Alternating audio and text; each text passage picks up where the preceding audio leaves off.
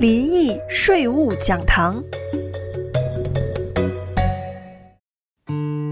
欢迎来到林毅税务讲堂，我是会计师林毅。在执行业务的过程当中，买卖房地产及买卖股票的税务处理是一个经常被询问到的问题。当然，如果要在更深入的探讨细节，房地产有 Section 一二一、Section 一零三一，股票则有 ISO、ESPP、RSU。Section 一二零二及 Section 一二四四股票等等不同的工具与不同的税务处理，我们日后可以再逐一讨论。本期就先介绍资本利得税的基本概念。在个人税的申报中，房地产、股票及数位货币基本上被归类为资本财 （capital assets）。当然，凡事也有例外。如果股票及房地产被当成是存货，或者是因为提供服务而得到的财产就另当别论，因为交易资本财的损失或利得是申报在所谓的 Schedule D 上面，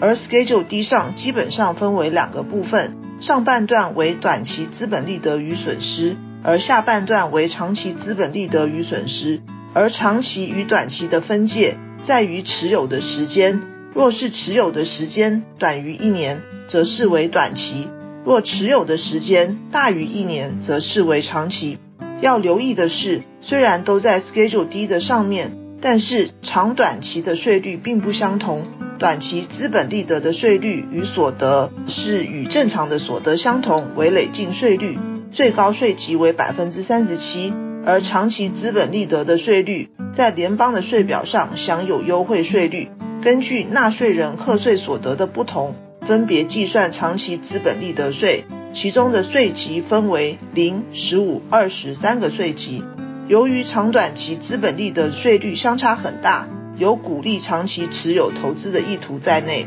要留意的是，加州对于长期资本利得税并没有所谓的优惠税率。在表格的结构方面，短期的资本利得可与短期的资本损失互相冲抵。而长期的资本利得则可与长期的资本损失互相冲抵，最后则由短期的资本利得及损失与长期的资本利得与损失互相冲抵。如果仍是资本损失，则每年只有三千美元可以在表格一零四零上抵减其他的所得项。例如长短期互冲的结果是，有长期的资本损失五万美元，则三千元可以在表格的第一页与其他所得互相抵减。剩下的四万七千元则可带到下年度使用。以上就是本期节目的全部内容，我们下期再会，谢谢。